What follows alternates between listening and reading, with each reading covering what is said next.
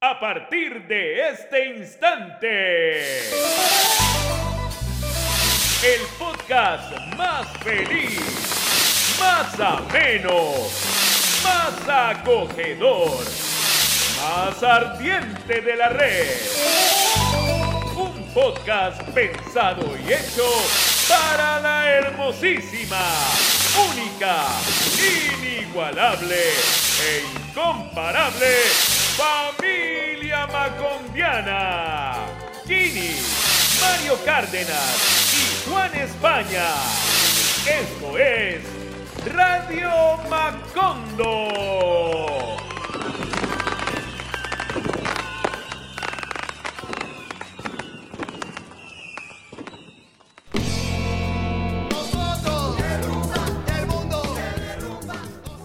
En el país en donde desde el gobierno próximo a entrar están diciéndole al Congreso que hay que recortar ese periodo de vacaciones.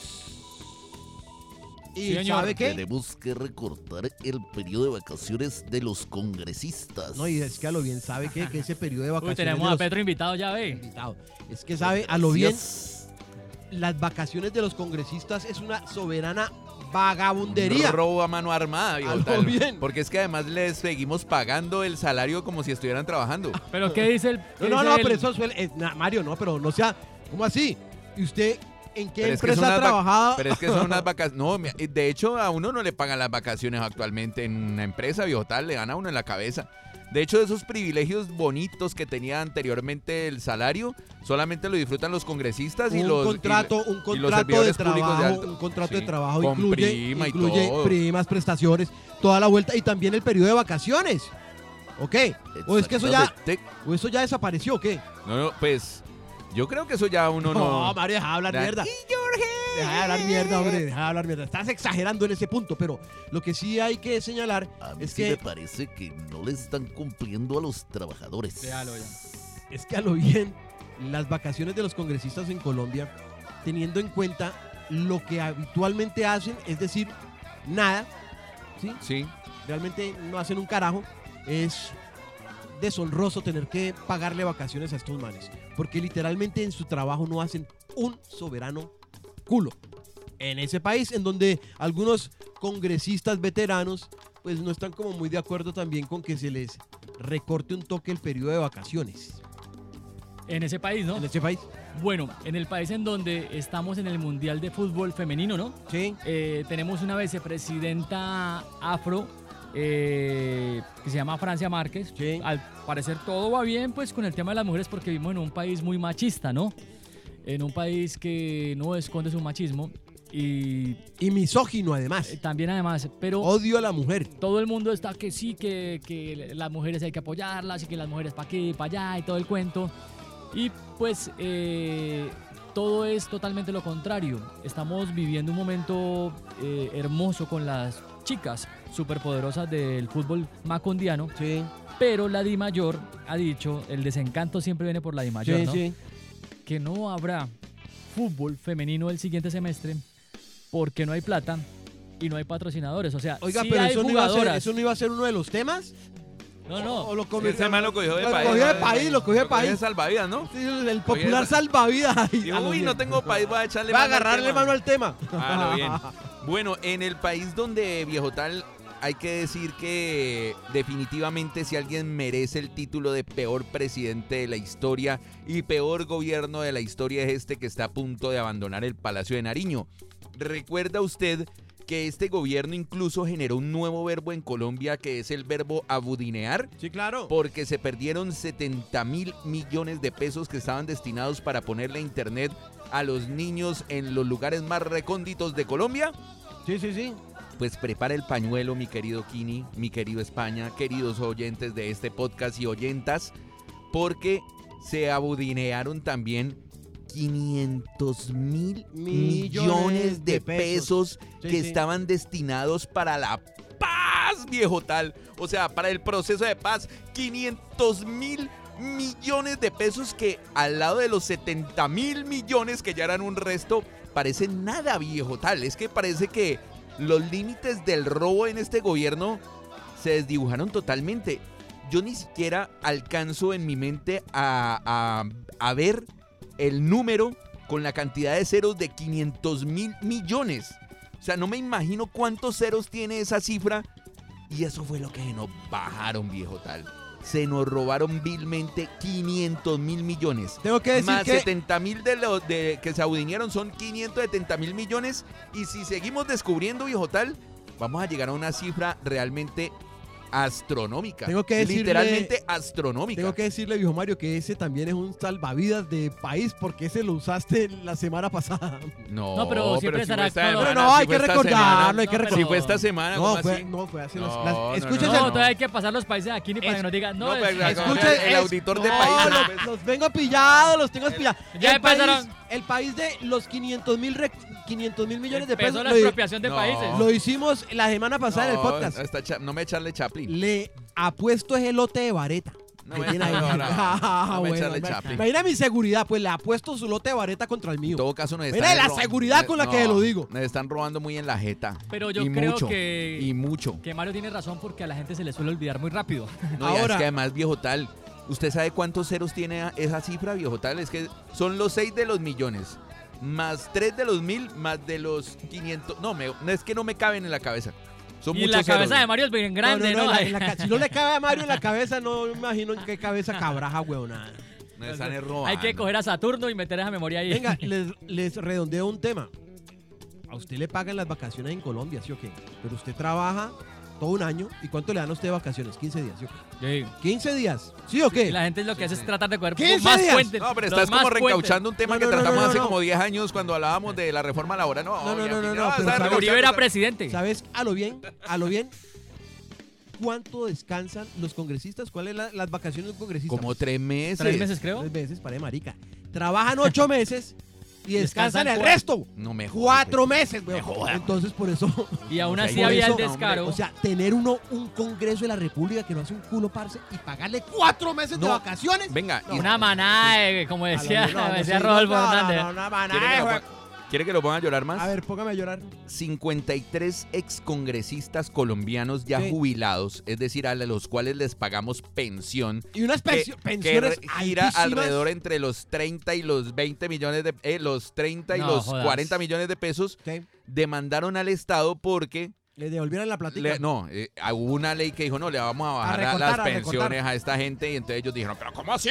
Si las pensiones son un derecho adquirido y yo ya tenía mi pensioncita. Y se juntaron 53 de estos hijos de la gran y demandaron al Estado. Y se ganaron. encuentra, no, está todavía en proceso, pero el hecho es que si ganan, eso nos va a costar otro billetal, otro billetal. Más, Ahora, la cuestión aquí es, aquí oiga, póngase aquí- la mano en el considere que de por sí ya esa pensión le puede quedar como en dándole- 25 millones de pesos y dígame, ¿quién no vive bien con 25 millones de pesos al mes? Aquí dándole paso a mi facho interno, tengo que decir que, que eso también lo dijimos la semana pasada, vio Mario, y usted dijo, ay, qué pobrecito los hijueputicas que se caen con la platica. No, viejo, Kini, vos, vos estás viendo una realidad alterna. Lo que pasa es que Kini ha recobrado. una re- pero hay una buena noticia de todo esto. Kini ha recobrado la He memoria. recobrado la memoria, se, compa. aleja- se le ha alejado He la recobrado la memoria, compa. Kini sale de donde el lugar donde grabamos el podcast, porque no vamos a decir dónde. Sí, sí, sí. Bueno, por ahorita lo seguridad, podemos por seguridad, por seguridad. Pero por las culebras más que Sí, todo, sí, ¿no? Eh, y Kini no sabe si es para el sur o para el norte. A mí No, siempre no, no. me tienen que La ma- orientar a la, mamá- dirección. La mamá le manda un motorratón. Sí. Que lo encapucha, lo encapucha. Sí, sí. A mí me, no, a mí los compas llegan y me orientan hacia el sur y me dan un empujoncito. Y yo ahí sigo por inercia.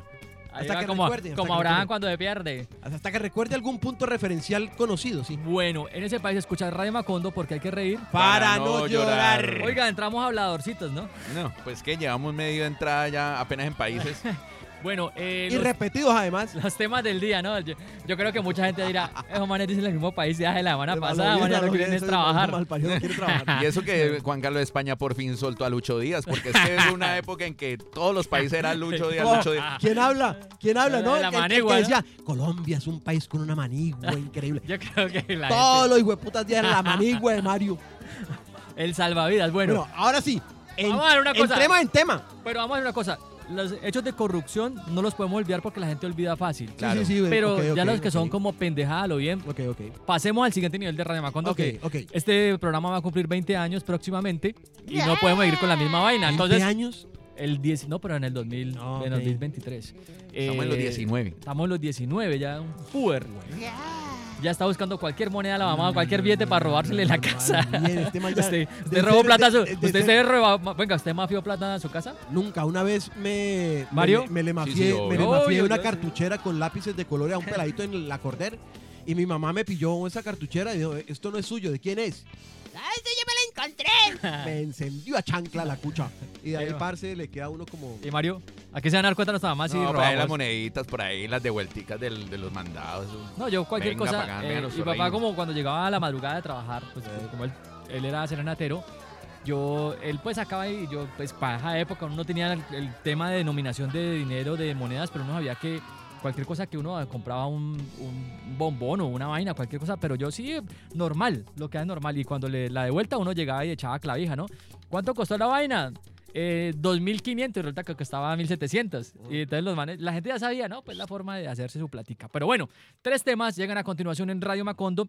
Tema número tres, eh, lo que está pasando con el fútbol femenino macondiano, con las chicas súper rencorosas. Súper poderosas, hombre. Súper poderosas, que superrencorazonas de tengo, aquí. tengo acá, tengo acá, sí, perdón. Súper poderosas. El tema La número dos, neurona de España No, es- pero está La recalentada. neurona está es pero hirviendo. Y, y la otra es eh, el tema número dos, eh, la controversia con el lote diamante. Ok. Que el lote diamante nomás es la punta del iceberg, ¿no? Eso Ok, ok. nadie lo ha hecho en los medios de comunicación. Y el tema número uno, Pero, y nadie lo ha dicho, pero es una vaina que hacen habitualmente los gobiernos que salen, ¿no? Se Ven, ya, tratan pero- de- ma- bueno, no ya, ya adelante, lo vamos a contar adelante. Y el tema número uno es eh, la especulación de los medios de comunicación frente al dólar. Y aquí tenemos Ah, bueno, sí, sí, al sí, sí. Al maestro en finanzas. ¿Qué ha pasado con el dólar? y No, pues, que veedor todo- de países. Que todo es culpa de Petro, ¿Qué ha todo es culpa de? Petro. ¿Qué ha Todo, si sube el dólar, entonces es culpa de Petro. Si baja el dólar, es culpa de Petro. Si sube los insumos, es culpa de Petro. A ver, Si- contextualíceme eso en las noticias Petro, que ustedes... Petro hasta allá, Petro, hasta Petro, allá. Petro, No, que tenemos un dólar en 4.200, viejo. tal, En el este fenómeno Petro ha, ha pegado a nivel mundial. a O sea, nivel eh, planetario.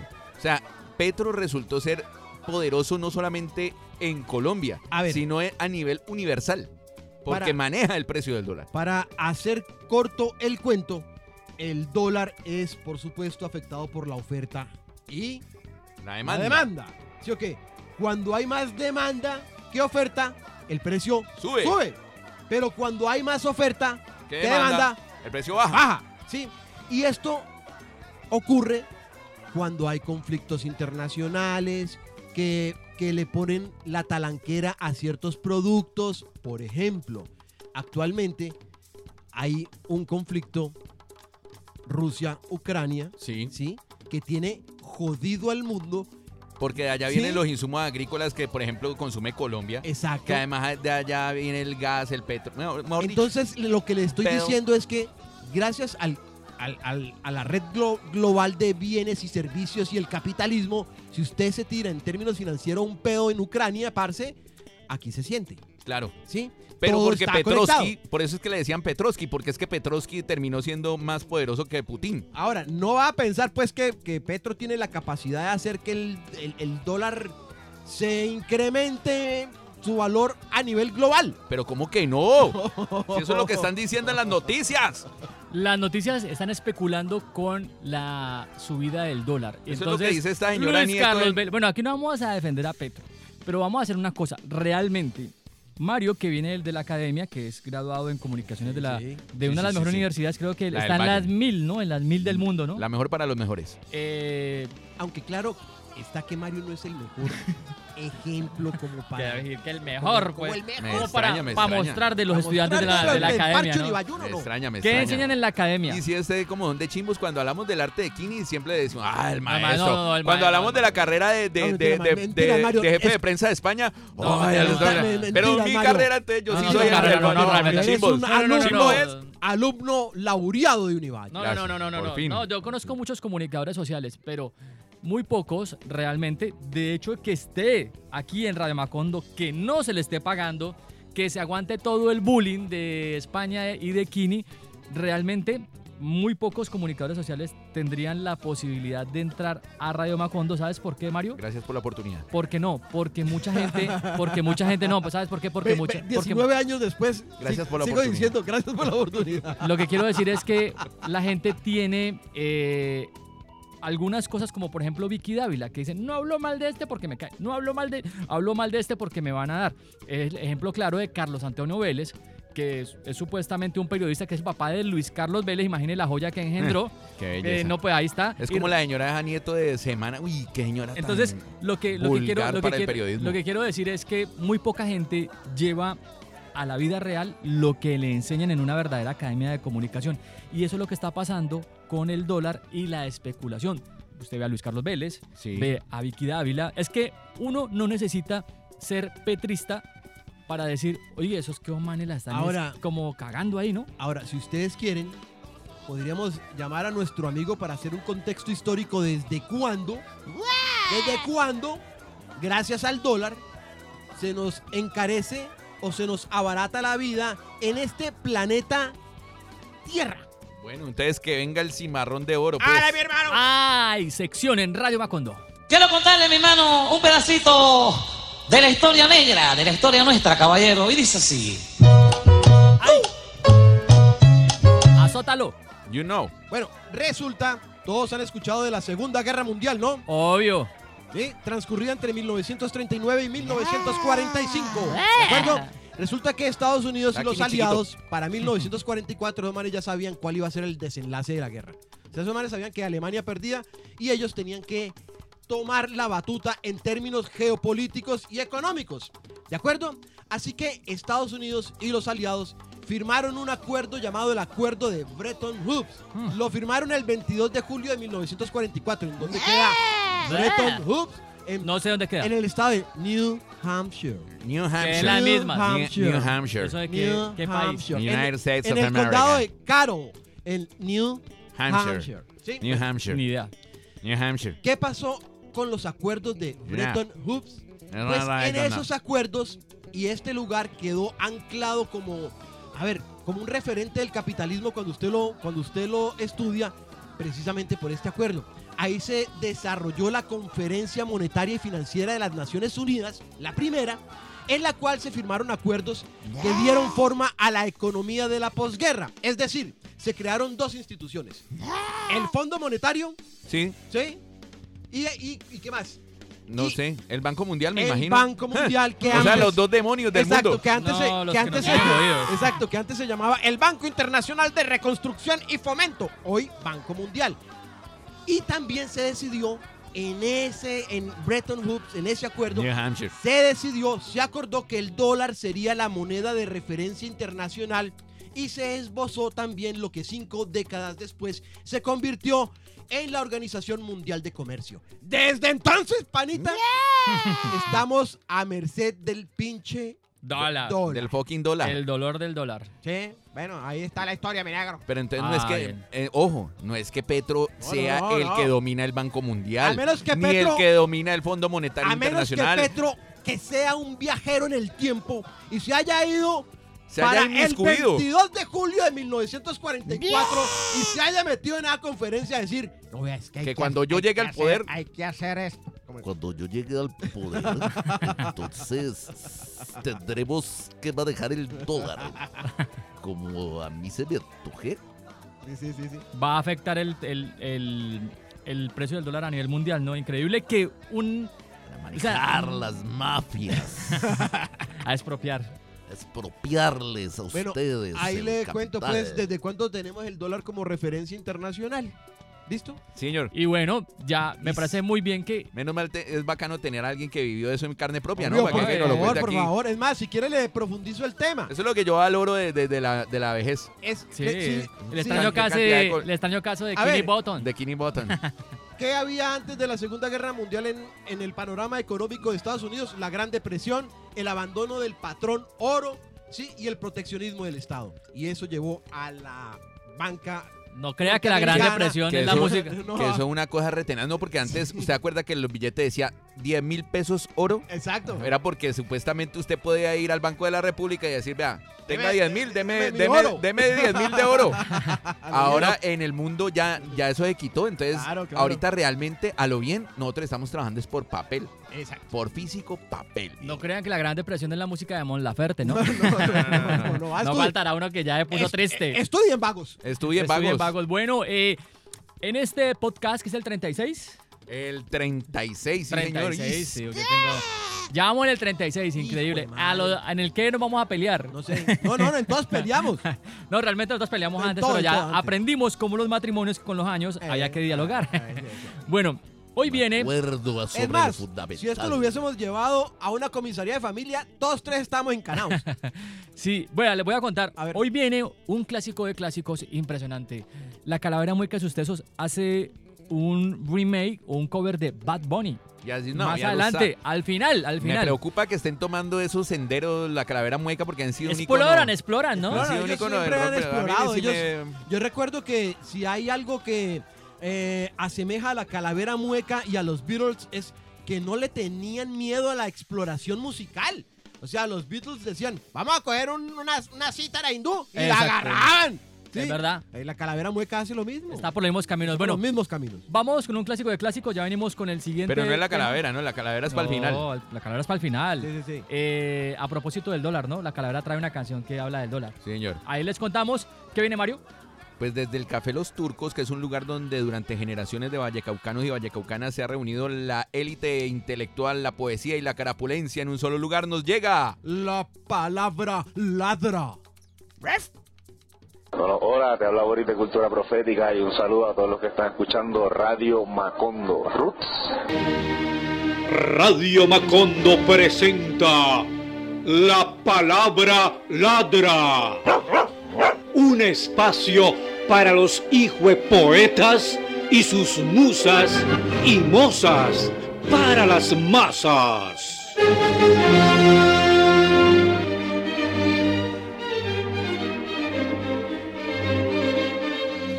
del insigne, prolífico y magnánime poeta Gustavo Campo Petro de la Santísima Recaudación.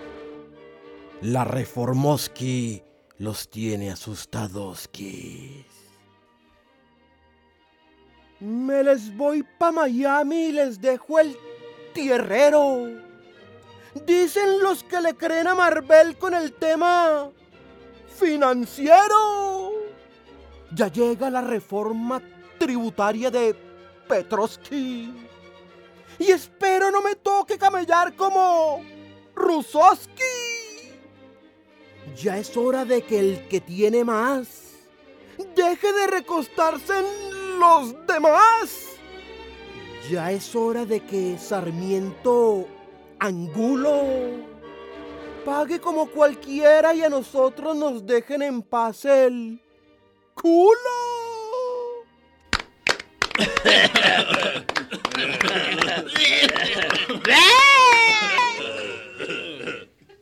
Bueno, un saludo para Radio Macondo. Soy Toto la Momposina y les hablo desde este festival que es el Festival de Rock.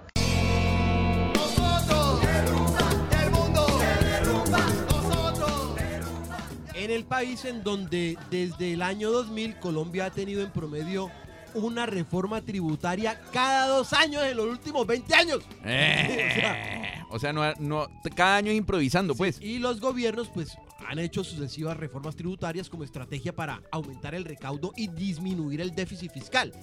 Pero contrastado con el número de reformas agrarias que se ha hecho en Colombia, uno dice, no, sí, hueputa". Viejo tal, es que yo toda la vida he estado escuchando el cuento y aquí siempre le han jaboneado la cosa. Aquí, reforma agraria que digamos que, hay, que se hayan hecho una reforma agraria, ¡nunca! Aquí antes han echado de para atrás reformas agrarias, como lo hicieron con el pacto de Chicoral, cuando Pastrana, congresistas y élites ganaderas del país, ¿sí? Dijeron, ¡Señor! ¿Cómo así que una reforma agraria darle más tierra al campesino? No, que el campesino se conforme con la tierra a las uñas. Y así fue. Echaron de para atrás una reforma agraria en Colombia. Ahí está. Entonces, contrastado con el número de reformas tributarias que le tocan el bolsillo al colombiano, al De pie, colombiano de a pie, A nosotros. ver que en términos agrarios no se ha avanzado nada, nada con una reforma agraria equitativa para los campesinos y que las tierras colombianas, gran parte del campo colombiano, sea un gran lote de engorde. No, eso es muy triste. Ah, lo bien. En ese país, Bueno, en el país en donde saben de quién es familiar Rubén Blades. ¿De, ¿de quién? Ustedes no lo van a De creer. la- No, no, de- no. Del señor Blades. No, no, no, no. Eh, hay muchas cosas, pues a mí me gusta ¿cómo es que llamaba el hermano de Rubén Blades? Eh, Roberto Roberto, Blades. de Roberto. eh. Blades, eh, Blades. que están enojados. ¿Es La Blade? Tienen peleados. Ah, sí, me Es tiene Blade peleado. porque- Blade, es Blade. Porque Ese el es, nombre ese es los el- hermanos, ese es el oasis colombiano. Sí, lo el hacen. oasis latinoamericano. Sí, ¿no? sí, sí. Ah, pero no yo muchas veces pienso también que lo hacen por esa misma ¿Por vuelta. esa misma vuelta? Aunque Rubén no lo necesita. Ok. Pero yo tengo que decir que yo he visto en vivo a Roberto Blades y él mantiene unos temas siempre. Después de tanto amor, tú te vas.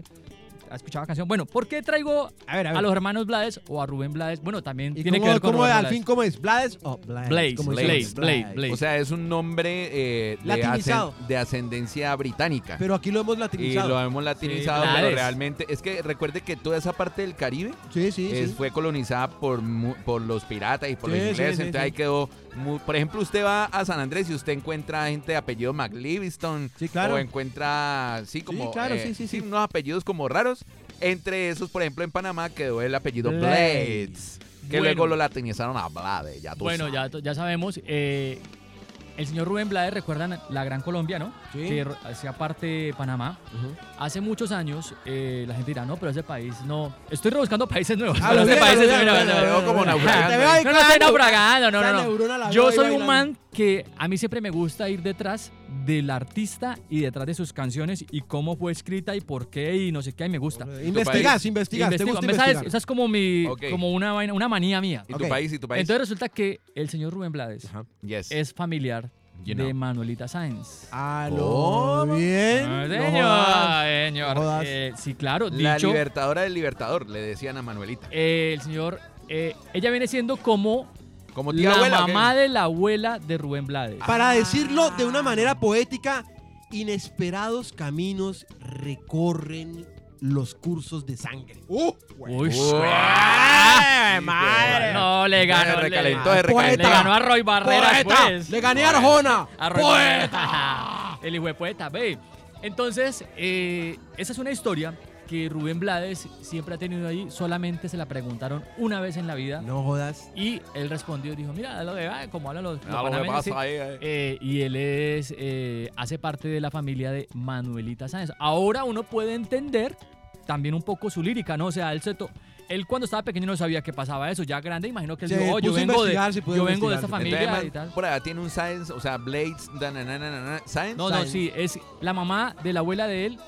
Por eso, como para el sexto apellido debe ser Science. Sí, sí, según pues esa sí, lógica. pues sí, sí. No, pues no es cualquier lógica, Mario, Ey, porque es, verdad. Como, como una vaina que me encontré leyendo el libro de Petro. Ajá. Que el man hace referencia ahí a un.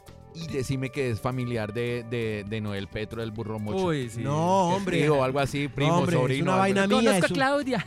es una vaina mía. El man habla de Luis Vidales, que es como un tío abuelo mío. Ah, no jodas. El, ¿Vos po- familiar de Petro? el poeta. No, familiar? no, no, no, de Petro Con no. razón me de estás Luis- expropiando los países. De Luis Vidales.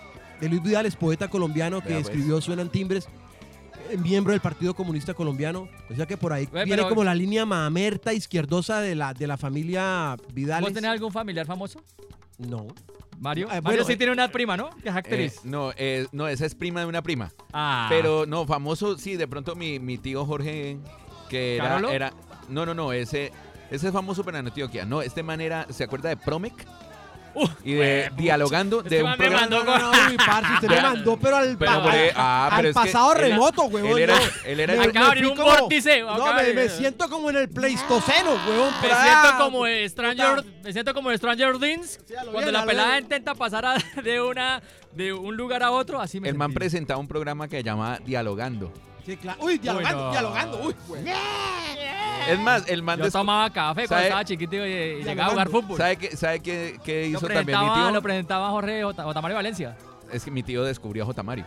Ah, Mi tío descubrió a J. Mario y le hizo ese daño a la televisión bien. no, le, colombiana. es- Muy Ah, bien. entonces él es el más famoso. Es, Ah. Yo creo que el más famoso de la familia es él. Yo creo que el más famoso entonces viene siendo el tío abuelo Luis Vidales. Ah, bueno. ¿Y el tuyo? No, no tengo no, no, familia. no, no, no. Lastimosamente no puedo, no estoy en ese gran club. ¿Cómo que no? Oye, pero tu papá no era el expresidente de Ay, Colombia. papá de los expresidentes, sí, todo- sí, papá es famoso también, pero pues para una parte, no para toda la gente. Por lo menos no le hice el daño de descubrir a J. Mario Sí, Valencia. por lo menos, por lo menos. Bueno, el segundo tema que viene a continuación en Radio tema más. Macondo. ¿Ah, ¿Usted no iba a decir país? Sí, o sí, ya lo ya- olvidó. Vamos a ver qué pasa. No, pero neurona de Mario. Usted la empezó a navegar ahí que la historia de Rubén Blay, un poco de vaina ahí. No, no, me no, hizo eso no es excusa para que tu neurona A vaya. tal punto que ya ni me acuerdo cuál era. Mario no me acuerda. A lo bien. No, no, sí tenía un hombre, espérate, verás. Dame, dame dos, dos segundos. La manigua. No, no, no, no era manigua. eh, Estaba hasta Kini bacano. como de Kini. Estaba hasta Dale, bacano. dale, dale. Pero Ya, como ya, empezaron bueno, ahí a naufragar. En el país donde el saliente presidente Iván Duque Márquez, que será recordado en la historia como el que le raspó hasta el culo a la olla Sí. y tal antes de irse, pues está dejándole a su gente de seguridad, ¿no? A su circuito cercano de seguridad, pensiones vitalicias. ¿Cómo le parece? Sí, Por decreto. O sea, por decreto la gente que le ha cuidado el rabo, la gente que, por ejemplo, la, la, el- la jefe de gabinete y a todo, le está dejando escolda vitalicia, pensión vitalicia, un poco de cosas vitalicias, Qué que gonorrea. esperemos también la justicia, porque ya le han hecho como la demanda correspondiente, le meta freno y retroreversa Pues asunto, sí. porque tampoco tenemos que pagarle pues, el Ahora, resto de la existencia. En, en honor a la verdad, tenemos que decir que esa neurona de Mario está tan paila que el huevón tuvo que parar el programa, Pa' pensar acordarse. cinco minutos para recordar el país y aquí estamos otra vez. Pero está bien, Está Mario. bien, muy bien, Mario, muy bien. Ah, bueno, vamos a, vamos, a, vamos, a, vamos a desvestir aquí la intimidad de Bioquini y España, porque yo también tengo Pero, pero, cositas nene, que nene, decir. nene, ¿qué está pasando, Mario? El que te dijo fue Kini, no yo. Yo soy espectador eh,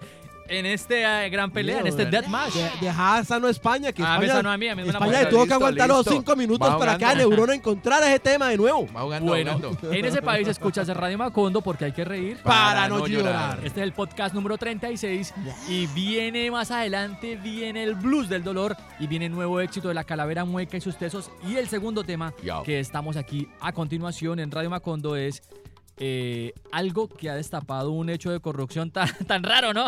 Que se ha destapado un hecho de ¿no? corrupción. Eh, A, a lo bien ya deberían de dejar de decir se destapó un hecho de corrupción. Aquí la corrupción no es, aquí es la- ya está, ya, destapada. está tan institucionalizada que esa va ya ni en sorprende, bola. ya ni en sorprende, bola. ya ni sorprende. Deberían también darle un puesto en No hay pudor. cada gobierno, ¿no? Porque Sí, ya claro. un, Un asiento. ministerio de la corrupción. Un ministerio de cosa. la corrupción. Claro. Bueno, resulta que hay un lote que lo han denominado el lote diamante.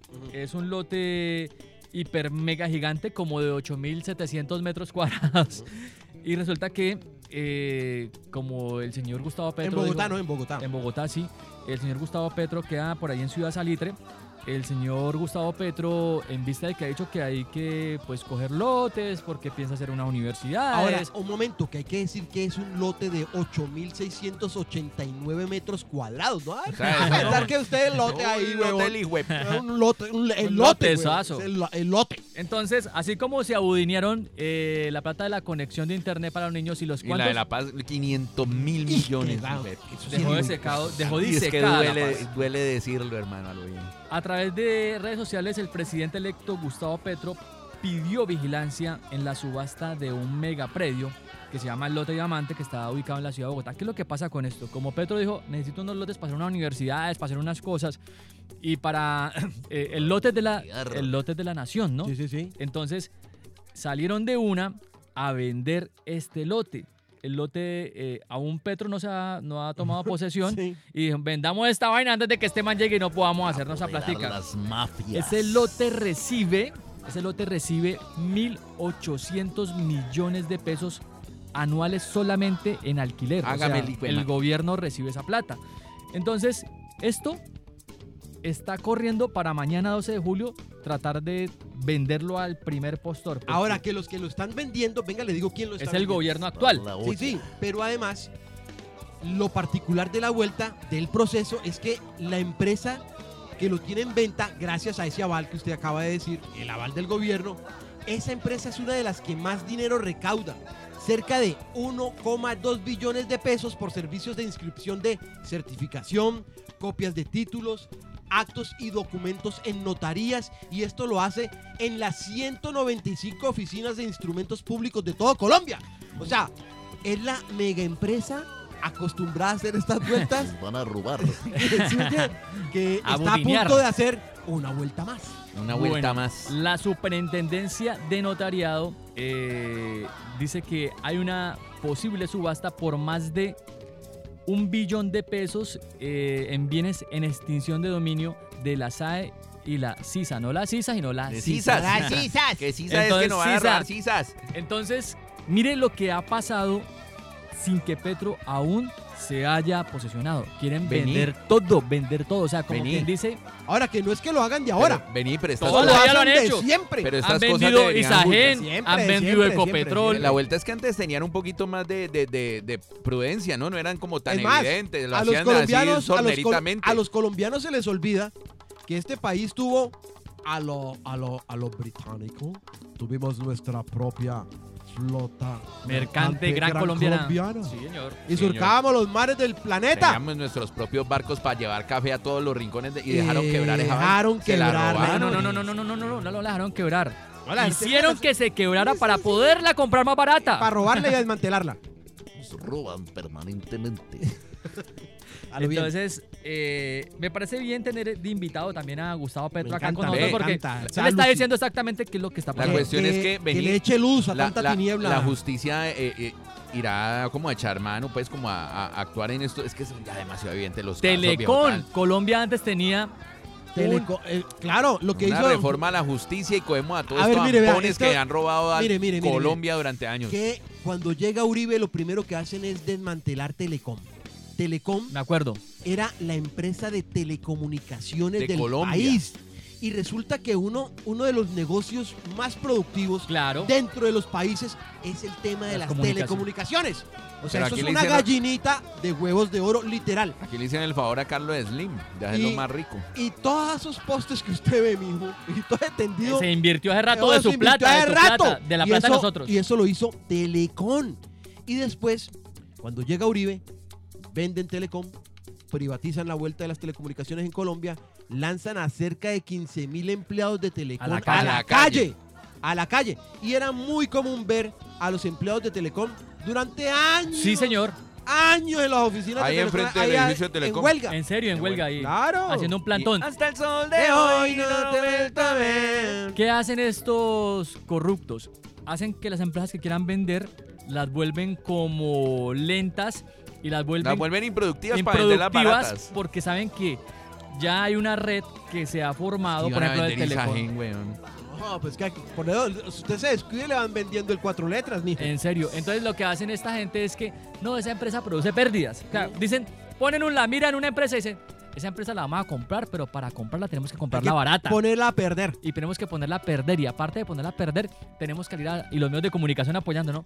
Telecom se ha quedado en las comunicaciones. Yo recuerdo que para uno hacer una llamada internacional tenía que ir a Telecom. Claro. Yo me acuerdo que para uno hacer una ir, ir Telecom, la gente pedía, la gente pedía, la gente pedía que Telecom se modernizara y nunca la Nunca modernizaron. hacer, nunca lo ¿Por qué? Porque necesitaban que Venderla. estuviera así para venderla. Y ahí llegaron y ¿Cómo Nos olvidar dieron los, por el as. cómo olvidar los telegramas? ¿Cómo olvidar? A mí Uy, me llegó telegrama. A mí me El- llegó. Ustedes están hablándole literalmente en chino al- a, las la- nuevas a lo- a las generaciones porque no, ni siquiera, o sea, la palabra telegrama ni siquiera ellos la tienen en su en Solamente su la tienen- de, de Solamente vocabulario. la tienen en una aplicación que se llama Telegram. Telegram. Ah, ¿Qué era el telegrama? El telegrama era un mensaje Casi muy que cifrado, ¿no? Era Cifrado, mensaje de texto, casi morse. pero físico. físico. A usted le llegaba a la casa de mensajito, casi que si Vea, que pague y no le vamos Pague, a pague, pague. le vamos a quitar su casa. Sí, Sí, sí, uno, sí. Cuando es más consta, llega un mensaje de no- Telecom. las notificaciones legales le llegaban Esas usted por- notificaciones Por telegrama. Por telegrama. Sí, Y señor. era lo más rápido en la, en la época, ¿no? Claro, Usted lo ponía al, al soco. en la mañana y en la tarde ya le estaba llegando el telegrama a casa. Deberíamos instruir a la vasta audiencia de Macondo y desmostrarles un telegrama y cómo era. Estos días lo hacemos. El pasado en presente. Bueno, Era el inicio como del Viper, ¿no? También. Más o menos, fue el predecesor, fue el Y predecesor. Viper ni siquiera saben qué es eso. No, después les contamos que Un aparato que mandaba mensajes. Es que, vea, que, se comunique, ¿no? Que Mucha gente diciendo, no, esos manes tan ancianos, ya vamos a manda escuchar mejor a Luis Carlos. Vélez. Es que tienen que saber que antes de que existiese el teléfono con el que uno andaba para arriba y para abajo, había un aparato que le decía, vea, lo están buscando, llame. Por eso escuchan más a Luis Carlos Vélez eh, en la FM porque él hace el challenge rock a los, eh, a los candidatos presidenciales. Bueno, El maestro Juan España nuevamente se ha inspirado para alegría de este podcast y de Sí. los oyentes que anhelaban nuevamente escuchar las notas de esta sección que viene influenciada por varios ríos a nivel mundial, ¿no? Planetario. Porque Sí. todo río que toca las nalgas de España termina influenciando Conecta, su conecta. sonido. el río Mississippi El chatinga. y el río Pance, unidos en una sola... En En un solo ojete, en un solo ojete. En el del maestro Juan España y su blues del dolor. Un saludo para esos degenerados, mafiosos, narcoterroristas, melifluos, babosos, guerrilleros de civil, de Radio Macondo, Aquini, Mario y España. No he oído el programa, pero me imagino las pestes que hablan de mí. Muchas gracias. Dedicado a Jimi Hendrix.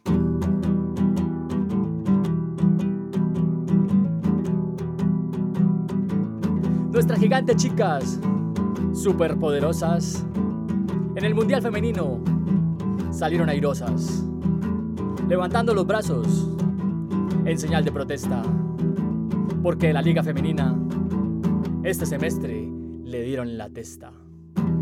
Pero en las noticias dijeron que lo hacían porque eran unas berracas y con este gesto lo decían. Bien, bien, no, mal, mal. Pero ¿cómo van a ser la liga femenina, machistas? ¿Qué tal amigos de www.radiomacondo.fm? Soy Elkin Ramírez, vocalista de la agrupación Kraken. Les envío un cordial saludo y sigan aquí con Radio Macondo.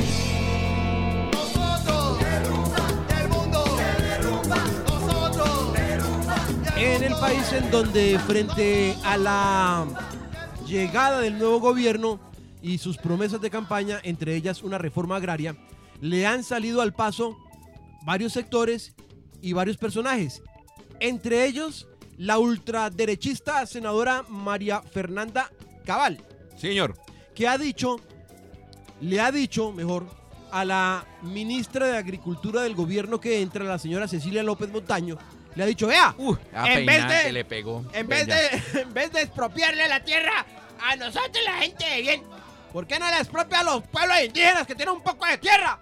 Y la señora le dijo, en pocas palabras, estudie, Estudie, vaga. vaga. A lo bien, A lo bien, bien, sí, sí, estudie vaga. Uy, le metió una peinada sabrosa, ¿no?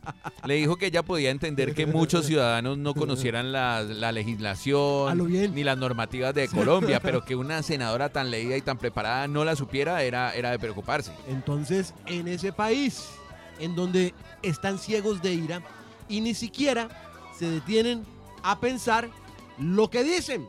Es increíble que la ultraderechista María Fernanda Cabal no sepa qué ocurre con los territorios indígenas en Colombia. Estudie, vaga. Bueno, en el país en donde el día de ayer, que fue 10 de julio, pues fue sensación, un actor pues muy famoso, todos lo recordamos como Hannibal Lecter. Claro, el señor Anthony el Hopkins. señor Anthony Hopkins. Hopkins. Salió bailando cumbia, salió bailando la pollera Con colorada. la- sí, con una camisa tuya, ¿no? No, no, no, una camisa mía no, pero una camisa parecida a las que nosotros vendemos con mis hermanas, que después en la página de Radio Macondo las vamos a ofrecer. Bueno, Pero eh, sal- sale desabroceado. no, ¿eh? sale Sabroso, sabroso. sabroso, un viejo sabroso. Entonces eh, salió bailando la pollera colorada y fue sensación en todo lado, en todos los medios de comunicación. Me parece bacano. Eh, pero esto no es casualidad, casualidad porque el señor Anthony Hopkins es casado con una payanesa. Sí, una Es Una colombiana. colombiana payanesa. Se llama Estela Arroyave y ella hace muchos años pues emigró de acá. Pues la gente no emigra solamente porque Petro va a ser el presidente, ya emigró hace muchos años buscando también pues su futuro. Porque Y es que este país ha estado en la inmunda desde hace Sí, 200 años. No es que eso, es, eso es la migración ahora, que los ricos se vayan a ir porque le tienen miedo a Petro, otra cosa, pero la migración de la gente que de bajos recursos a buscar el futuro afuera, eso es de, de 200 años para atrás. Mire, yo, el primer familiar que yo conozco que se fue del país es mi tío Pedro, que en paz descanse, y él se fue para Venezuela hace muchos años, Sí, pues sí, hablando sí. de como 30 años, 35 por ahí. Entonces eso no es de ahora. Entonces el señor Anthony Hopkins pues le ha cogido el swing a la cumbia gracias a su esposa, que es de Popayán, y se llama Estela Arroyave en ese país. Bueno, en el país donde yo sí tengo que decir que estoy pletórico. A ver, ¿por qué pletórico? Está, o sea, estás lleno. Sí, Estoy pero de felicidad.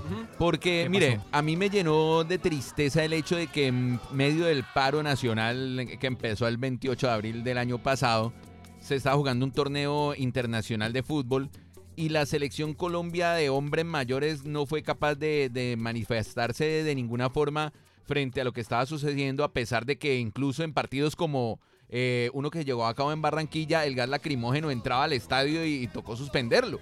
No sé si ustedes lo recuerdan. Sí. Sí. Tengo que decir que qué alegría me dio que la selección mayor femenina de Colombia en un acto de berraquera, de, de no a decir de hombría, porque es que... Casi lo dice, ¿no? Pero es que, es que a lo bien... O sea, esa- hay que O sea, desprogramarse. es- sí, sí, sí, ¿qué me disculparán ahí, eh, pero un acto de, de ovarios viejo tal, porque es que eso sí es tener los ovarios bien puestos.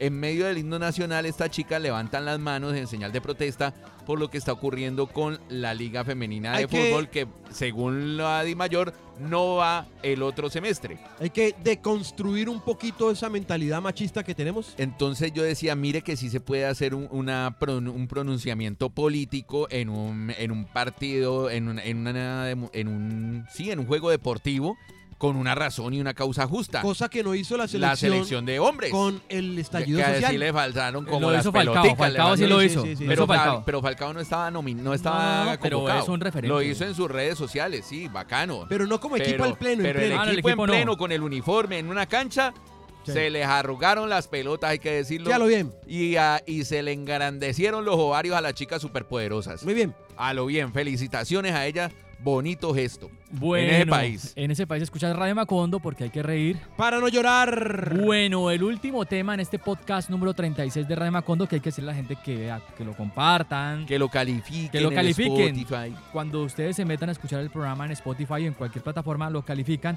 que eso le da puntaje. Ya que usted no está invirtiendo en el programa ni está dando ni 100 pesos ni 50. Imagina que nosotros somos hasta tan tan tan sabroseados con esta vuelta que ni la va- ni va aquí. Que nos llaman y nos dicen, abran la la vaqui. vaqui. Y el, y Vamos a dar una vaqui, quién- pues. Pues qué, o sea, sí, es, es el mismo tema del que hablamos todas las mañanas.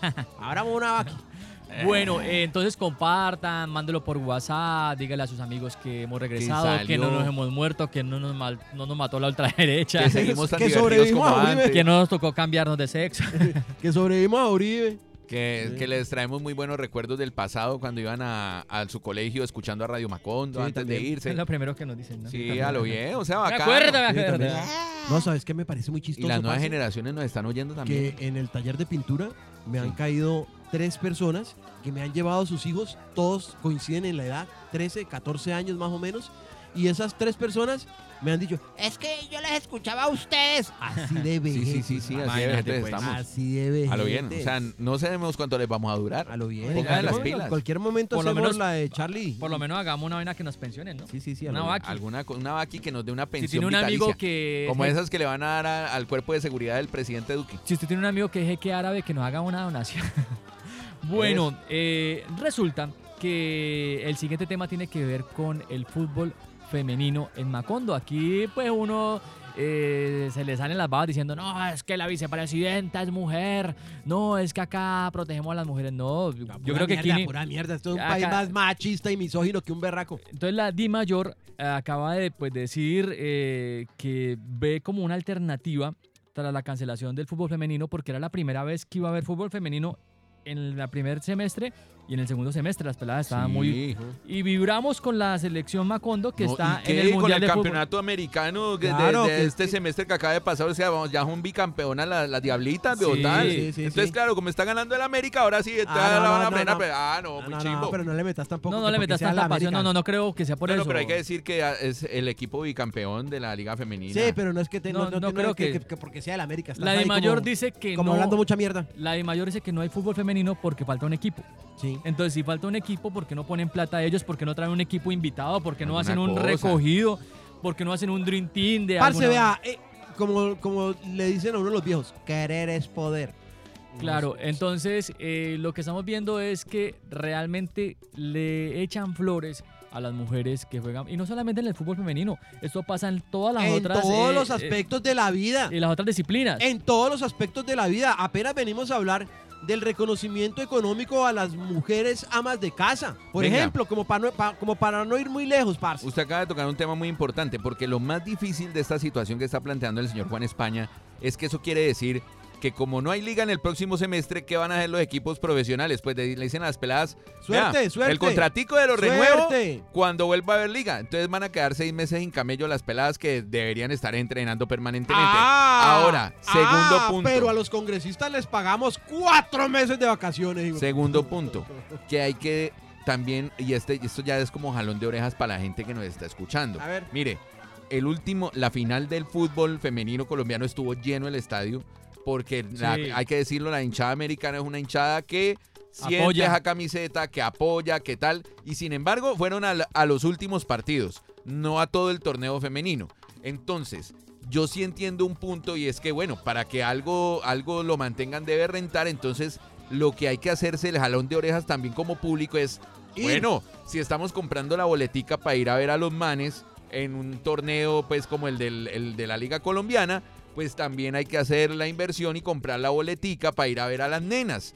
No voy a decir que eh, el América está cumpliendo a cabalidad este, esta, esta situación, pero sí veo que hay un amor por la camiseta que al traer los títulos, las peladas de manera continua, Claro. la hinchada americana está diciendo, ok, hay que pararle bolas al equipo femenino, pero también es cuestión del público en general, que no solamente en los equipos de Cali, porque hay que decir que la final se jugó entre el Cali y el América, pues en el resto del país empiecen a apoyar el público, a llenar los estadios, a querer ver los partidos femeninos, para que no tengan la excusa los organizadores de que es que no hay patrocinio, de que es No, que no, vale pero, plata pero ¿sabes no qué? hay ¿Sabes, qué. o sea, pero ¿sabes qué, Mario? Que es que esa labor se construye desde la institucionalidad. ¿A ¿Cómo le enseñaron a la gente a amar el fútbol masculino? Pues metiéndoselo por los ojos, por todo lado, parce. Ah, para allá Sí, iba, sí. para O sea, allá iba. Si desde la institucionalidad no hay un apoyo decidido, no va a hacerse hinchada nunca para el fútbol femenino.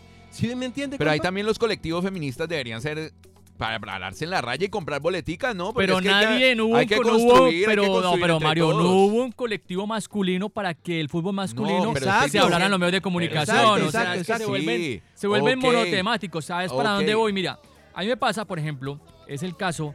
eh, yo soy aficionado al fútbol, me gusta, me gusta el Athletic de Madrid. Yo nunca he sido aficionado al Real Madrid ni al Barcelona por una, ca- por una razón muy sencilla. Cuando veo a los locutores deportivos y a los comentaristas, ellos son súper aficionados al Barcelona y al Real Madrid. Y los que no son aficionados son aficionados a los equipos de Francia, al, al- ¿cómo se llama el equipo donde está Messi ahorita? El PSG. El PSG. Y resulta Paris que en, en. Argentina son aficionados o al Boca Juniors o al River Plate. ¿Qué pasa?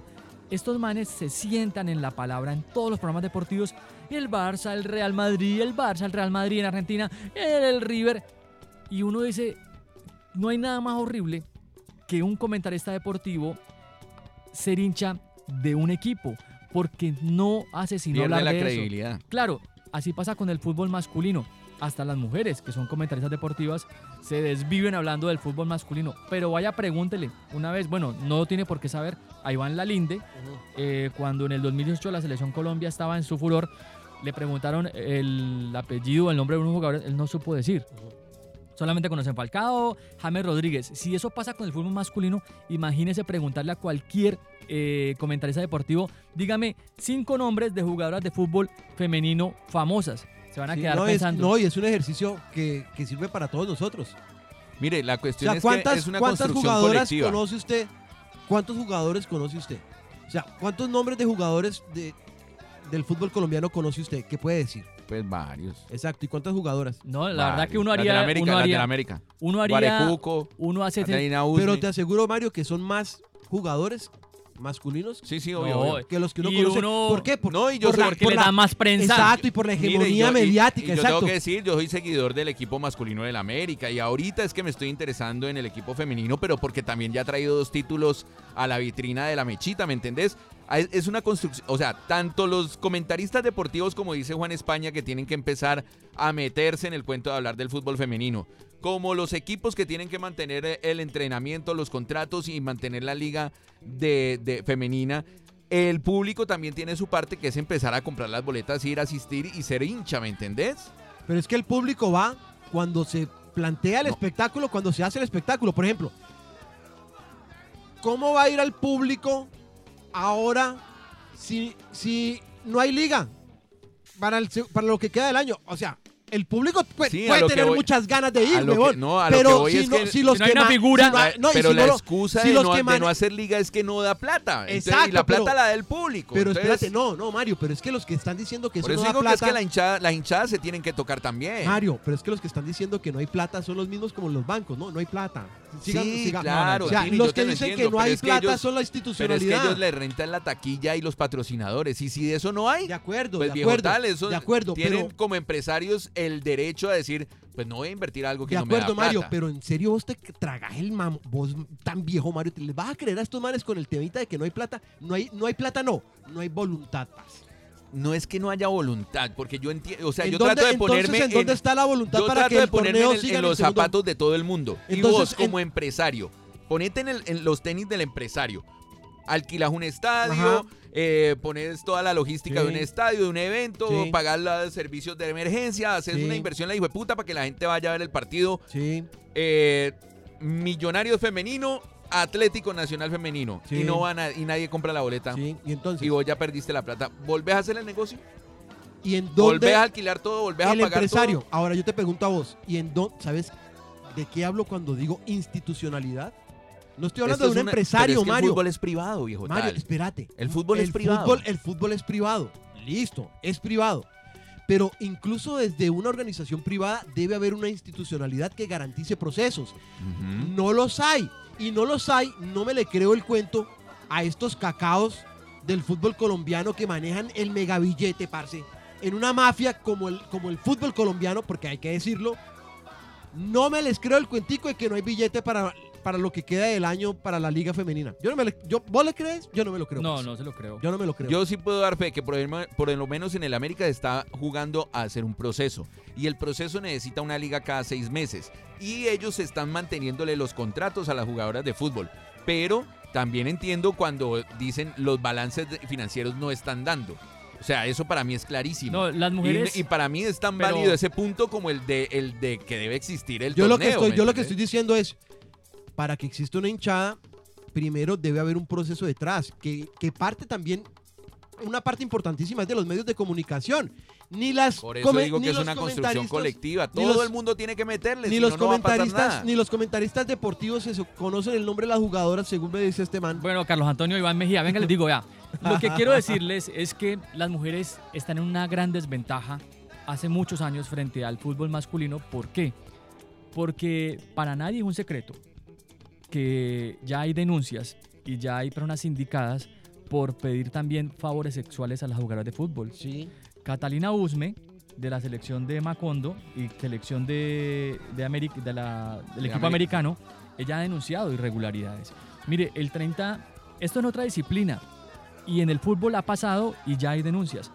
Eh, el técnico, el señor Giovanni, ya le explico, pues le voy a decir quién era. Bueno, el- un técnico de atletismo habría recibido 30 denuncias el 19 de enero de 2022, apenas esto reciente. El señor ¿Cuántas? Giovanni- ¿30? 30 denuncias por... eh, Acoso. por sí, el señor se llama Giovanni Vega. Por decirle una pelada, yo la pongo en el equipo, pero ¿cómo voy yo ahí? Y entonces, desde ahí, ya hay una desventaja ante las mujeres, porque esto hace que las mejores finalmente no dejen, pues como no las dejen jugar y dejan jugar a las que acceden, acceden por miedo también, ¿no? a que la saquen. Entonces, si nosotros no podemos como país llevar a estos eh, a estos abusadores sexuales que también están metidos. Mire, también hay una No, es que denuncia. abusadores sexuales están metidos en todo lado. No, no, pero también hay una denuncia en Bellas Artes. Sí, sí, ¿A con ¿Usted un se dio pro- cuenta sí, con no? un profesor, O sea, claro. es en todas las disciplinas y no solamente en el deportivo, donde los técnicos eh, van diciendo, bueno, mija, usted está como buena, ¿no? ¿Cómo voy yo ahí? Hasta en eso hay que meterle mano. No, en todo hay que meter mano. Ahora sí, hagámosle caso al Helicóptero helicóptero, de Mario. Cardona que está que se despega. ¿Cardona? Cárdenas. Mario Cardona. Ay. Es que te confundí con el Ah. actor. Bueno. Ay, no, Manolo Cardona. Recuerden por favor compartir este podcast, Mario Cardona. meterle la, la calificadita en el Spotify, que no sean chimbo, es que nada les cuesta lo bien compartirlo, decirle a la gente que quieren, hey, ¿te acordás Radio Macondo, lo que escuchábamos? Están de nuevo en el Spotify, escúchenlo una vez que por semana, está muy bacano, colaboren. Colaboren, no sean chimbos. Ahora sí, nos vamos con un éxito mundial. Porque es que es el único grupo, a lo bien es el único grupo que es éxito aún sin sonar la canción. Ya viene. Ya es Ya una- es hay un una expectativa tan grande con la calavera mueca Ya que hay una demanda. de una- sí, A mí lo que no me gusta es como entrando en un formato todo internet ahí como corto. ¿Así? Sí, sí, sí. Hay que, hay que hablar con el manager de la, Con la marrana. la manager de la Calavera Mueca y Sucesos. Recuerden que ustedes pueden hablar con sus amigos, decirle que ya volvimos, que ya estamos en formato podcast, que también tenemos un TikTok, pueden ir a mirarlo. Ah, sí, sí, Eh, sí, sí. Tenemos un millón doscientos mil views. Kini está disparadísimo. No, en ya no he vuelto a hacer TikTok, no he vuelto a hacer Está TikTok. En estos días salgo bailando ahí. España va a romperle en el TikTok. Pero bueno, también vienen nuevas secciones y nuevos personajes en Radio Macondo. Y aquí los dejamos porque Mario ya aprendió helicóptero y esa gasolina está muy cara. A lo bien. Entonces, Se cuidan nos vamos. y quedan con Eu- Eustorgio. Lisimaco. Y mil ciudades, la calavera mueca y sus tesos en Radio Macondo. Porque hay que reír para no llorar. Radio Macondo, vamos a escuchar. Yo soy Fidel, te vengo a cantar. Sea en Cali, me voy a presentar. Un saludo para todos. El dólar hoy está por la nube y el futuro se pone de terror. Ya no alcanza ni para los con espagueti. El dólar hoy está por la nube. Estoy apretado con mi situación. Hoy solo tengo una real opción. Por eso decidí. Me puse los calzones de mi hermana y unas chores. Buen look para rebuscarla en la calle. Con viejos dañadotes. Y si eso se pone feo, yo me llevo un cuchillo, cobro por adelantado plata lo que yo necesito. Más prostituidos que la política colombiana. La canadera hueca y su teso, yo. Ya tú sabes. Desde Natanael Marreco.